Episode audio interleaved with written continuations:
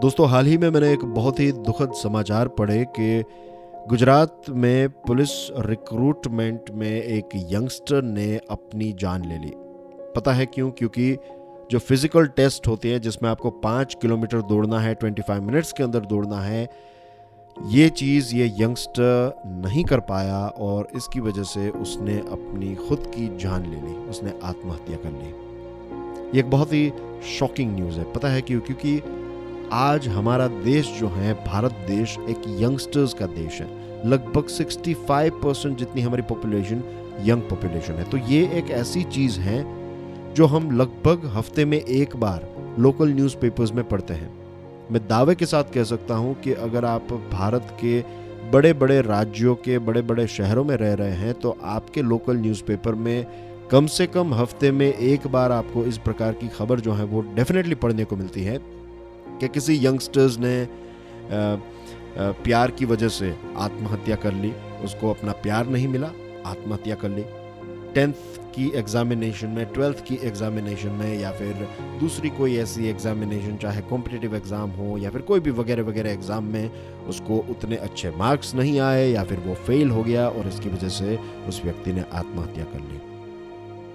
तो ऐसा हमारे देश में क्यों हो रहा है?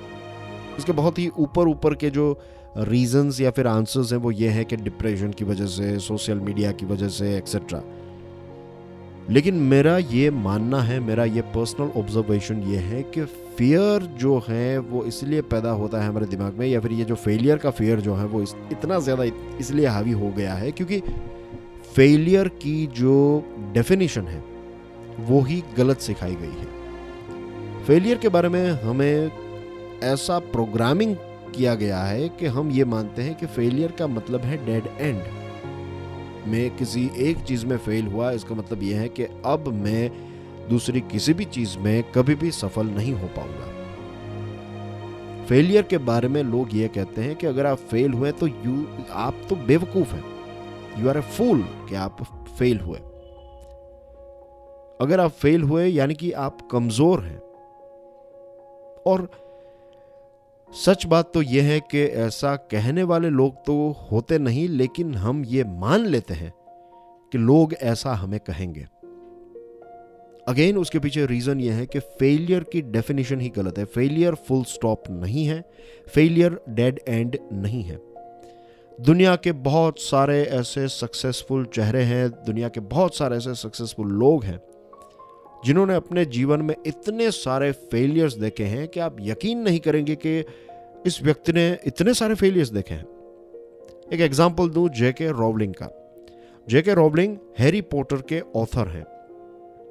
यूनाइटेड किंगडम के हैं।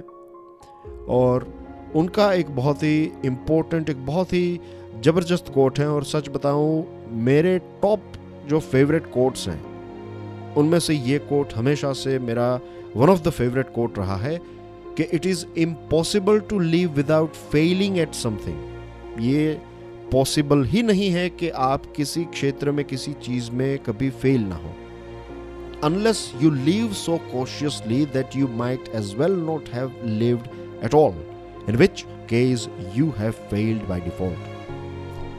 अगर आप इतना संभल संभल कर जीवन जीते हैं कि आप कभी फेल ही ना हो तो इसका मतलब यह है कि आप जीवन ही नहीं जीते हैं और बाय डिफ़ॉल्ट आप जीवन की जो एक परीक्षा है, उसमें ही आप फेल हो गए।